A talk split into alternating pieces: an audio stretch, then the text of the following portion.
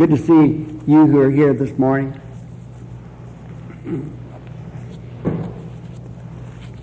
We've been studying the Sermon on the Mount. We've looked at the Beatitudes, and we'd like to continue for a little while anyway. So in Matthew 5, beginning at verse 13, he says, Ye are the salt of the earth.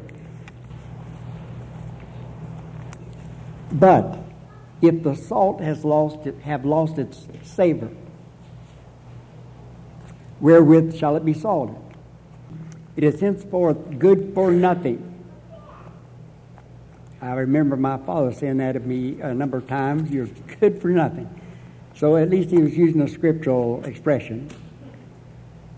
That the salt has lost its favor, savor, its tastiness, it's good for nothing. But to be cast out and trodden under the foot of men. You're the light of the world. A city set on a hill cannot be hidden. Neither do men light a lamp and put it under a bushel, but on the stand, and it shineth unto all that are in the house. Even so let your light shine before men, that they may see your good works and glorify your Father who's in heaven. The Lord here uses two figures, salt and light, to describe his disciples, to describe you and me. There's power in salt, there's power in light, and we are to manifest that light and that power. Someone has said that influence is the greatest asset possessed by any person. The greatest. This is a realm in which no one is debarred. It's an asset that all can enjoy if it's a positive influence. Of course, there are negative influences as well.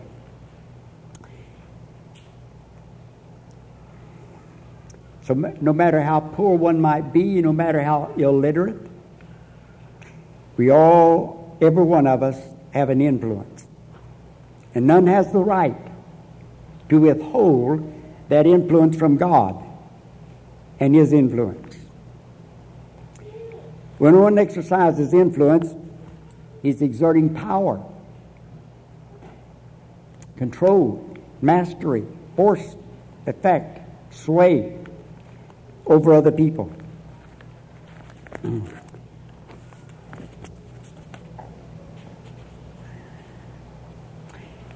We've all received, we all both receive, and exert a conscious and an unconscious influence. There are those whom we love, they exert an influence over us.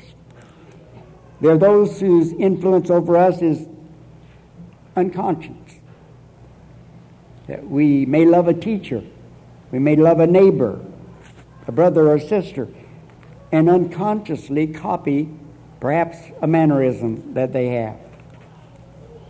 We live our lives among men, and our influence is as certain as our shadow that follows us. Your influence is like your shadow. It may not always fall where you want it to fall. Therefore, you need to be especially careful to see that wherever it falls, it will have a good effect upon all. We're talking about our influence as a shadow. And you may not be able to control your shadow, but you can control the one who casts the shadow. We need to make our influence count for God. Be not deceived. Others are being influenced by your example right now, this very hour. we live our lives among men, and our influence is just that certain. It is known that I profess to be a Christian. Now, is my influence to build up or to tear down the church? It's known that you profess to be a Christian. Is your influence, does it tend to build up or to, tell, to tear down the church. Even the influence that we're not aware of. In a room in a luxurious home, a young girl had gone to bed early one night, weary from the strain of that day's gaiety. She had not yet closed her eyes when suddenly a light shone on the opposite wall, revealing a beautiful picture. Plockhorst, the Good Shepherd. And I imagine all of us have seen this picture in our literature or somewhere. It shows Jesus as the Good Shepherd. In one hand, he's holding the shepherd's staff, and in the other hand, he's, he's carrying a little lamb. He's the Good Shepherd. And the light shone on this picture. It showed up sharply in contrast with the darkness of the rest of the room. And so the girl raised herself up and looked through the parted curtain to see where the light was coming from. And it was a kitchen lamp in a small cottage in the rear. Night after night, the light shone, revealing the face of the Savior of the men on the wall in this girl's room. But the owner of the lamp never knew it. And so, and so do many lives treading their everyday humble routine in the spirit of their master. And often, when they know it not, they give a revelation of the Savior to those who see them. Many a humble man has unconsciously given another an inspiration to better living. We're talking about influence, illustrated by the salt and the light of Jesus' sermon. When we become Christians, we say to the world, I am bringing to Jesus all that I am and all that I have. My influence from henceforth is for Him. In fact, we issue this challenge to the world watch me see if I'll be true to my vow. We must never forget that the world is watching and that actions speak louder than words. Your saying is always overshadowed by your doing. Emerson put it this way What you do speaks so loudly, I cannot hear what you say. Let me say that again. What you do speaks so loudly, I cannot hear what you say. Jesus in Luke 6 and 46 asked the same type of question. He said, Why call ye me Lord, Lord? and do not the things which I say. There were those claiming to be his disciples but were not obeying him. And he wanted to know why. We claim to be Christians. Why call ye me Lord, Lord, and do not the things which I say? Jesus had a warning also for the disciples concerning the scribes and the Pharisees. In Matthew 23 and verse 3, all things, therefore, whatsoever they bid you, these do and observe. But do not do after their words, for they say and do not. What they had to say was okay, but not their actions. And in Titus 1, verse 16, Paul is reminding Titus concerning some Jewish proselytes or Jewish uh, Judaizers. He said they profess that they know God, but by their works they deny Him. Being abominable and disobedient, and unto every good work reprobate, that is worthless and unfit. I received a letter, this is some time ago, from a lady that I knew all my life. Well, not all my life, but when I was young. Her adopted daughter and I were classmates. She attended the church where I tr- attended. And when I was converted, began to preach for the church, I let her know about it.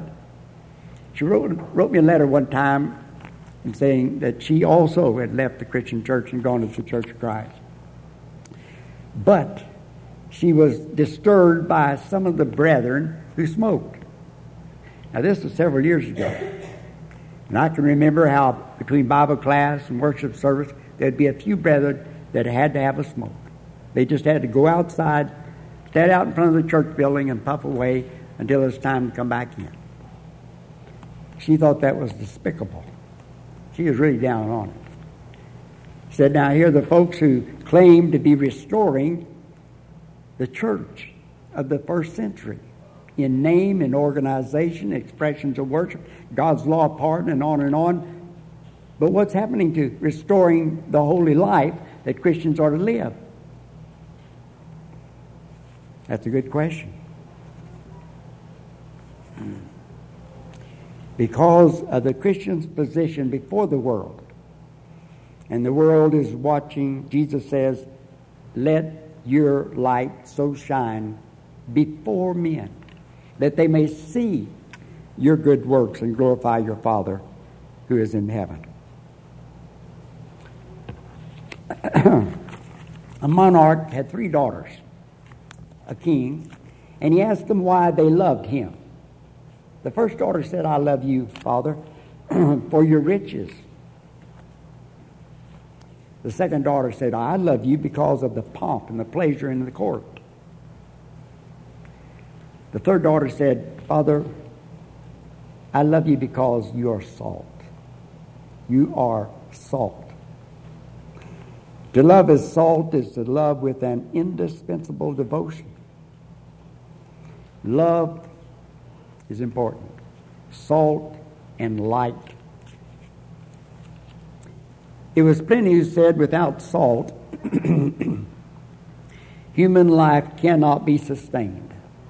I don't know if you use Morton salt or some other brand, but Morton salt people claim that there are 1,400 uses for salt.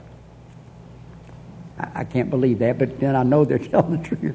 It's just hard to read. I might count up to 25, but 1,400 uses for salt. Salt is indispensable, is it not? In fact, there are four things we had mentioned indispensable to life. You might add to the four, but one is light. Another is bread, you know, what we eat. Another is water. And another is salt. We cannot do without these. Both salt and light address the influence of, of disciples. Let me mention four things, or three things rather, that salt does. Salt, you are the salt of the world. Salt preserves. I remember this was in Liberty, about 12 miles from Daisetta, Liberty County. I don't know why I'd gone there with my folks, but I was pretty small. But they had a great big whale's head in this glass trailer and a lot of salt. They had that salt there to preserve that uh, whale's head as long as they could take it around and show it to people and make some money. Salt preserves. And as disciples of Christ, we should be exerting a power of preservation. Our influence in society should preserve society from so much wickedness. Our influence for good should overcome much of that which is bad. In this week's uh, newspaper article, you're going to read about America's moral cri- uh, compass. America's moral compass. The moral compass of our country has been pointing toward eternal punishment for a very long time. One of the things that continues to assist the slide of our great nation toward hell is the failure to address issues that have a clear Bible answer. Another thing assisting this slide is the refusal to acknowledge the Bible and that it has the answer to such issues, and a refusal to stand with the Bible and its author, who, of course, is God. For example, the degradation of American America continues as many as are continues as many are too squeamish to label abortion as murder, which it is. When the conscience of this great nation surfaced long enough for Congress to send a bill to President Clinton to ban partial birth abortions, and I don't know why they couldn't have sent one that would have banned all abortions, but they were trying at least for partial abortions. And a partial abortion is where 90% of the baby is delivered is delivered before being killed. President Clinton vetoed that bill. And yet, abortion has become sort of a non issue to people.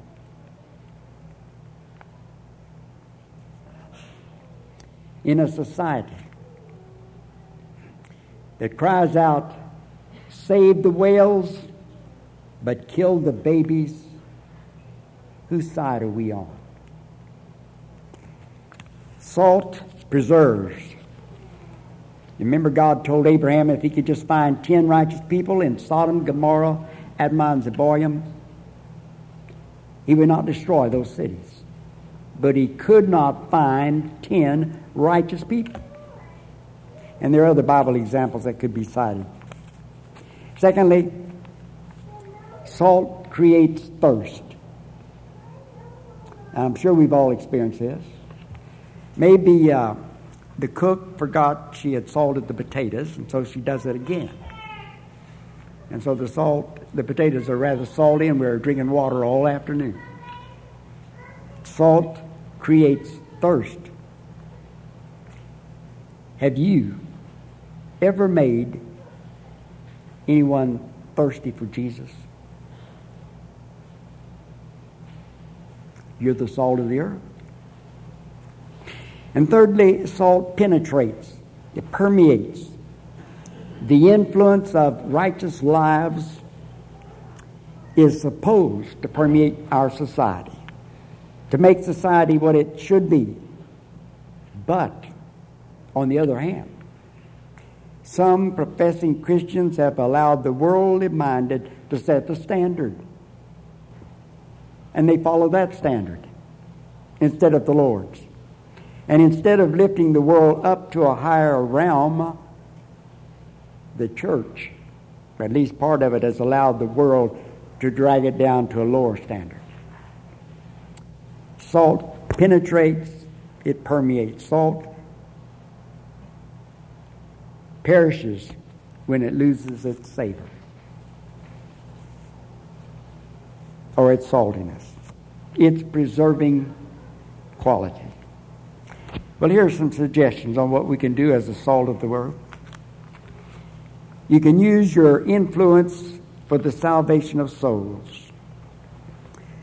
And the more this is done day in and day out, year in and year out, the more useful your influence will be in saving souls. Use your influence to bring people to hear the gospel. Or to have a Bible study in their home or your home. You're the salt of the earth. If you can get men to go to a ball game with you, cannot you get the same men to come to hear the gospel preached. I don't know if they still have Stanley parties. I know they have, a, is it chef kitchen party, something like that? That may not be the right name, but those kind of parties. But if you can get women to attend such parties, use your influence to bring them to hear the gospel. Which is more important, a ball game or preaching the gospel? Your influence should cause men to seek the same way of life that you as a Christian are living. That's what our influence should do. The world's watching you. We cannot say that too often. And do they like what they see? Enough to want to be a Christian, to want to come to church services with you, to see what it's all about. Are you a good advertisement for Christianity? That's what it's all about.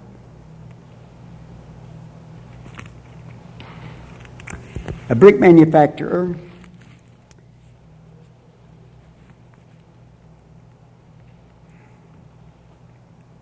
who was very fleshly. He weighed over 250 pounds. He advertised for a boy to help him in the office, his business. And a boy appeared and was running over with questions. How much do you pay? Was his first question. $25 and board was the reply. Well, what kind of board? Well, said the stout and good natured manufacturer, I eat it. Give me the job, said the boy with a smiling glance at the size of his prospective employer. The brick manufacturer was a good advertisement of the board that he provided for his employees. If you and I should ask someone to become a Christian, would he or she look at the gospel results in our lives and say, I want the job? If not, then maybe we need to look again at our saltiness. Regardless of your previous life, you can become a new creature, a new man, as the Bible says, in Christ Jesus. And as people see the change in your life for good, it will cause those who knew you before to want to investigate what it was that wrought the change. Bring them to hear the gospel and let them find out. A native in a foreign land came up to a missionary said, I want to be baptized. Well, when asked where he had heard the gospel, the native answered that he had never heard the gospel, but he had seen it. And then he went on to relate how he knew a man who one time was so immoral and had a violent temper that this man all of a sudden became a Christian and his whole life was changed. The native said, I want the power that did that to him. Well, here are a few suggestions. Christian women are exhorted by Peter in 1 Peter 3 and verses 1 and 2. Christian women can influence their non Christian husbands to come to the Lord by their or your godly life. And I suppose the same is true for husbands to influence their wives to become Christians. But Peter addresses the women when he says, We, in like manner, you wives, be in subjection to your own husbands, that even if any obey not the word, he's talking about the gospel here first. If any obey not the word, the gospel, they may without the word, not referring to the gospel, you cannot become a Christian without obeying the gospel. But here he uses the word for another meaning, talking about annoying and, and urging and troubling and nagging. Without the word be gained by the behavior of their wives, beholding your chaste behavior coupled with fear. That is, coupled with respect and reverence. In this sense, we might say that Christianity is not taught, it is caught. Like the measles from somebody else, and in this case, the wife. The passage shows the power of Christian influence over the non Christian life. Here are a few suggestions to, as to the use of influence and the winning of one's companion to Christ. First, you cannot drive one to accept Jesus. The power of the gospel is in drawing power, not in driving power. Remember in John 6:44 Jesus said, "No man cometh unto me except the Father that sent me draw him, and I will raise him up in the last day." How does the Lord, the Father, draw? He does it by His Word. But He draws.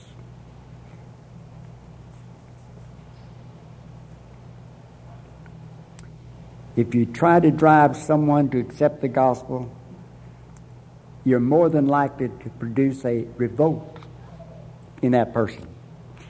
Secondly, you will never win your companion by staying away from the services of the church. Regardless of how much opposition you may receive at home.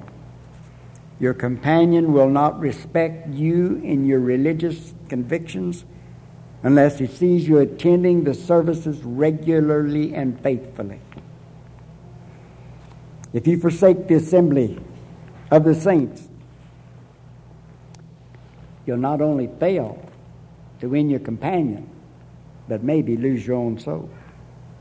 Thirdly, the best way to win the unbelieving companion suggested in our text is by setting an example of godly spiritual living. And fourthly, be patient. Many companions have been won to Christ only after many months and years of hard work, faithfulness, holiness, and prayer. And if you don't win your companion to Christ right away, don't become discouraged. But keep trying. Their soul is too important for you to give up on. Parents have a great influence upon their children. In fact, I don't know if anyone has a greater influence than parents.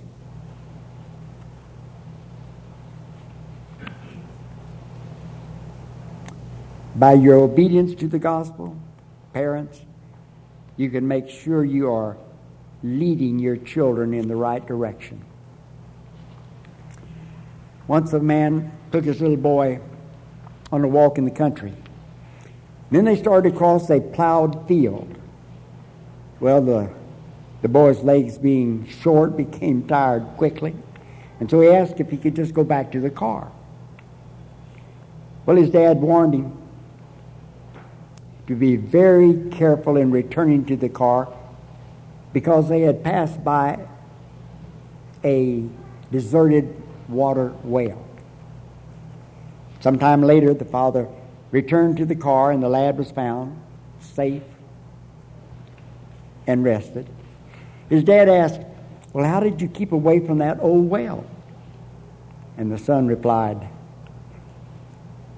I just followed in your tracks. The boy knew there was safety in following the trail left by his father. And he was not afraid to trust in that which he was sure would lead him to safety. Each one of us, like this father, is leaving a trail for someone to follow. What kind of tracks are we leaving?